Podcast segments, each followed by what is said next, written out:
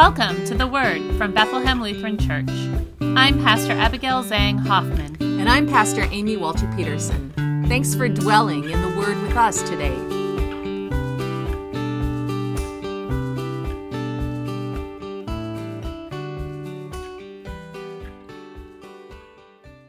Welcome to the Word podcast for the week of June 19th.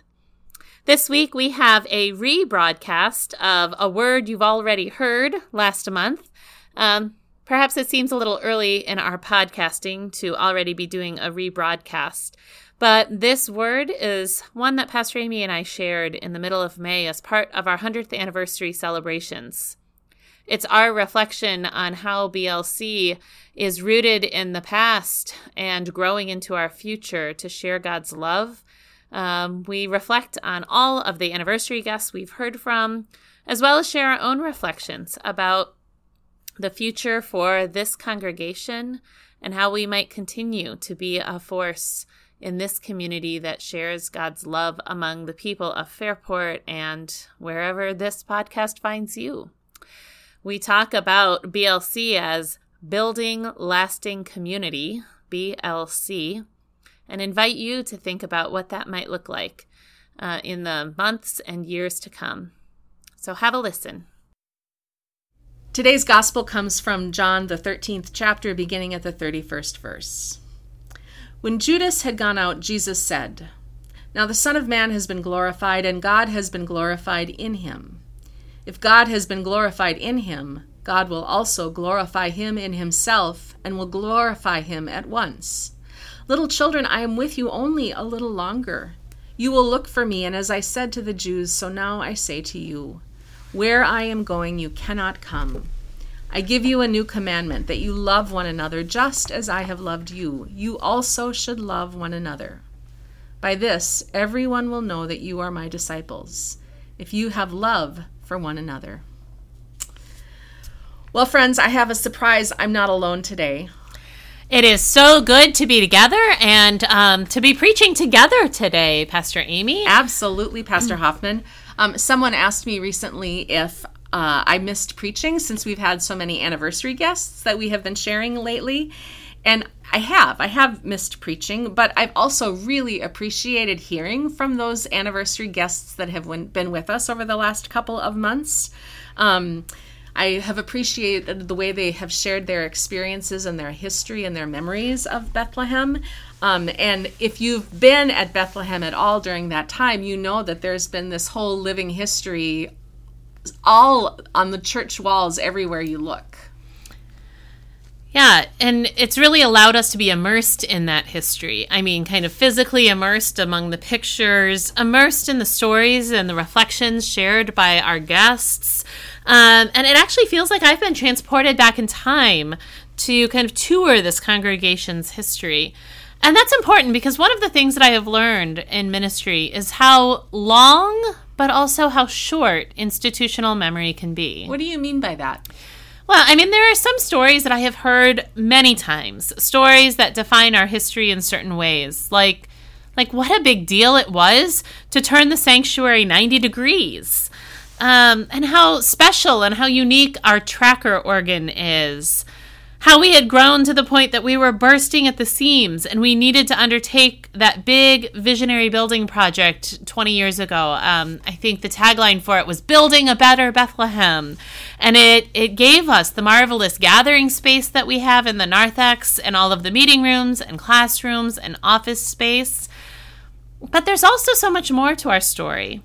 There's more nuance, there's more detail, there are more perspectives that have just been forgotten or simply missed over time. And we've gotten to hear some of those over the past year as well. Right, right. Like um, hearing from some of those people who were part of our earliest history as a congregation. Yeah. Uh, one of our guests I, I really appreciated um, recently was Pastor Hembrock. He was the first member of BLC to go on to seminary back in the 1950s, and he talked about the significant relationships that helped him become rooted, both in a community and in his faith. He spoke especially about his godfather, who did more than keep him in line, but took such an interest in him and his formation as a child of God that Pastor Hembrock thought he was his only godchild. he only learned years later as a young adult that his godfather actually had many godchildren in the congregation.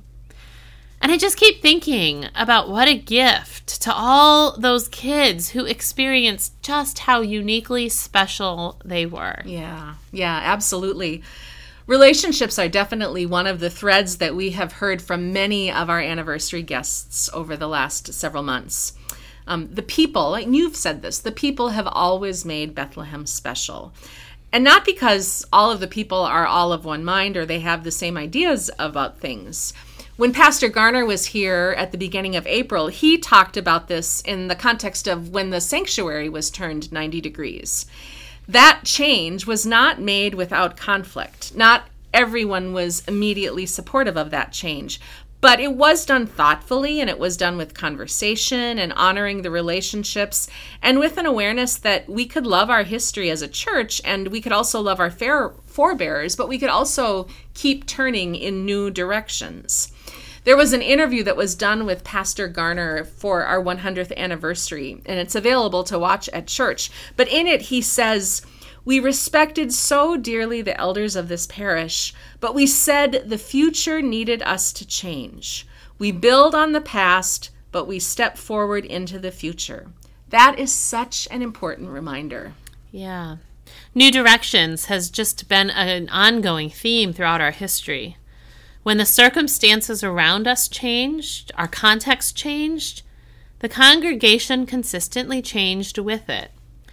In the video greeting that he sent to us, um, it was shared after worship uh, a couple months ago. Pastor Paul Adler, who is one of the five sons of BLC pastor Dallas Adler, who served here in the 1960s, um, Pastor Adler talked about turning from agrarian roots to a more suburban focus. Um, and in that video, you mentioned Pastor Amy, uh, a former member, uh, Joe Beeler. She talked about how for the first few decades of this congregation, Bethlehem was a church of farmers and small business owners, and in her words, simple, hardworking people. And the change from a rural and small town parish to a suburban congregation wasn't just a change that happened around us in the community of Fairport but it marked a real change in the character of the Bethlehem community as well. Yeah. In all of these ways, our story as a congregation is one of being responsive to where God has planted us, grounded always in our love for one another. Sounds like something right out of today's gospel. Yes, it does. When Jesus says, I give you a new commandment, that you love one another. Jesus gives us this commandment so his disciples have some direction about what to do after he's gone, when they are living in a reality that they can't even fathom, when they don't know what to do or where to go. Jesus tells them to use love as their compass. Right. And that's really what's happening. That's what's happened throughout Bethlehem's history. We are rooted in love, we are growing in love, and we are sharing that love because that's what Jesus told us to do. What we are called to do is clear love one another. But that doesn't mean that, that it has always been clear how we do that. I can imagine how very disorienting it must have been for the people who had lived here in Fairport all of their lives and had been a part of the Bethlehem community as they watched all of these suburban housing developments shoot up and have so many people moving in from out of state to take corporate jobs with Xerox and Kodak. It must have changed the whole way of life. Yeah, and the way of church. The people who joined this congregation didn't have family connections or roots in this area. They surely brought their own ideas and their own experiences to this community of faith. Yeah. I, I think that's something, that same thing is happening to us now. Everything about the world feels different than it was just a few years ago. I agree between the pandemic and the changing demographics about who participates in organized religion, the world, the church, it can all feel really disorienting. You know, I, I was talking recently uh, with Bishop Craig Satterlee. Um, he was this congregation's first associate pastor back in the late 1980s. Um, and he now serves as bishop of another synod in the ELCA out in Michigan. And I was talking to him. He was asking about our anniversary um, celebrations and how they've gone. He's actually kind of mark your calendars. He will be with us uh, to share the word through the sermon on June 5th. Um, so we're looking forward to his presence um, in that way. But he talked about um, with the congregations that, that he serves with in Michigan how how disorienting all of these changes have been for them. And he says what they've noticed again and again is that the the trends uh, in participation and congregational life that they saw before the pandemic have been accelerated about 10 years. Um, so it's been two years of a pandemic, but it's as though our congregations have kind of aged 10 years. Uh, that makes a whole lot of sense for me in my experience of leading through this time. And so it also then makes sense that we keep going back to Jesus' words. I give you a new commandment, which is really an old commandment that you love one another. Exactly. Love has always been and will continue to be our compass. So, our question is how do we love one another well today? That's always the question. How do we love each other well today? To know how to love each other, we have to listen to each other's stories, like Jesus always did. Yeah, and like we've been doing throughout this year. None of us have been here throughout this congregation's 100 year history. Believe it or not, not one of us go back to the beginning. And those who've been around for a long while still do not share all the same experience or the same memories of the same experiences. So we listen to each other. We listen to those who've had different experiences, who've seen different things, or who maybe have even seen the same things but experienced them differently. Our work is about staying open and curious. And that's not just the work of our anniversary celebration. It's the work of loving each other well. It's the work of building a community on a foundation of love. That's that's our work. Exactly. It, Pastor Amy, in your children's sermon um, on Sunday, you asked the kids to think of ways that they could love one another and how do we show that love. And I think it's also a really good question to ask ourselves how do you receive love? What helps you to feel loved? I know for myself, I feel loved when I feel seen. When someone takes an interest in getting to know me, I feel loved when my needs are met or when I'm asked even about what I need. I feel loved when I feel like I belong, like it matters whether or not I show up. And I think the ways that we feel love can help to inform how we show that love to others. And I think it starts with not assuming we know everything about one another or our experiences or our take on the world but staying open and curious, genuinely interested in one another. Absolutely. I think that's more important than ever at this stage of the pandemic. I keep hearing stories from people, even people here at Bethlehem, who feel like they have been forgotten or left behind. Those parents, moms and dads, whose kids have been out of daycare more than they've been in, and they wonder about the ability to keep doing work in that environment. Or moms who have stopped working simply because the juggle became too much for them.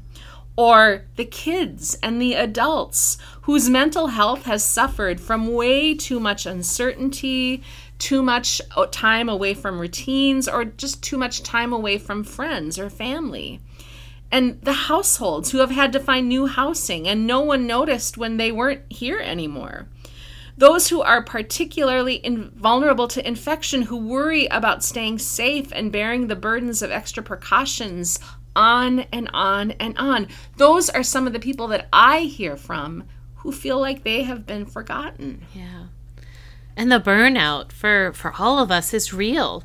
More than two years of decision fatigue, figuring out what is safe and for whom, being ready to pivot to plan B or C or D, and the desire to get back to all that feels good and helps us feel connected, but maybe not having the energy or the bandwidth to do everything we used to do or to rebuild the social connections and the structures that support our life together that all have kind of fallen apart in the last couple of years. Yeah.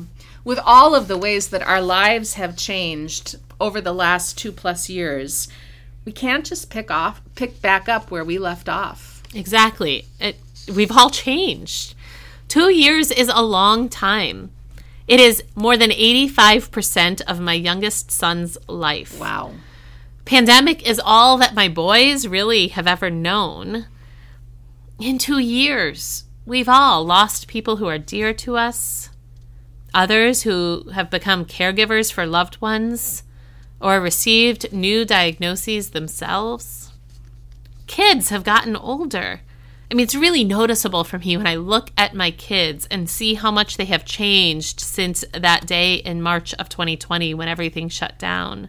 But really, all of us we have all aged i can i can vouch for that and what that all means is that our way of life has changed too we're not all in the same place that we used to be both literally and figuratively Many of us have noticed that this place, Bethlehem, looks different too. Some of the familiar faces that we had grown used to are missing, and some new faces have shown up that we don't know anymore. And some of you connect only through this virtual space like a podcast, and that means we've never actually met you in person or even know anything about who you are. Yeah. And for a community, that all can feel really disorienting. The usual touch points for ministry that we share together have shifted, and it's kind of hard to know what our next step might be. But thankfully, we aren't the first people of God who don't know what to do next. Think about those first disciples. They left everything to follow Jesus. Then he tells them he's going to be betrayed and handed over to die. That's not how they expected their story to unfold. Right. And still, Jesus gives them what they need to write to the next chapter. I give you a new commandment, he says, that you love one another. Pastor Sarah Scherschligt writes in the Christian Century magazine Commandment means something specific here. The original commandments were given to the community of God's people in the wilderness in order that they would get through an unfamiliar and frightening place together. This is how we make it this is what we do. The new commandment given to the disciples anticipates their disorientation and gives them the key to reorienting in life after Jesus' death love each other. We don't know all the next steps for us as a community of faith, but we know that our compass has always been and will still be love. Yeah, love. love for Jesus and love shared with one another. Love is how we will mm-hmm. keep building lasting community, not just with the people that we see each week or those who tune in tune in virtually, but in all the spaces in between and with the people we cross paths with beyond the walls of Bethlehem. Exactly. Building lasting community. BLC. Building lasting community. Our year of celebrations have clarified for the two of us, for Pastor Amy and myself, that building lasting community that follows Jesus is the work that lies before us. In a world that feels really disorienting, there is a lot that we don't know yet. But we're certain that building lasting community will look different going forward than it has in the past. And it starts with listening to each other getting to know one another and who we are today, honoring each other's experiences, however diverse or similar they may be, and honoring our stories as we weave together into a community that follows Jesus for this time and place. Yeah. Building lasting community honors what the Bethlehem community has always been about people who love Jesus and love one another. That has been clear throughout this anniversary year. God's love made known in Jesus has carried us through all that has been. And God's love made known in Jesus has the breadth and the length, the height and the depth to sustain us through all that is yet to come. Thanks be to God.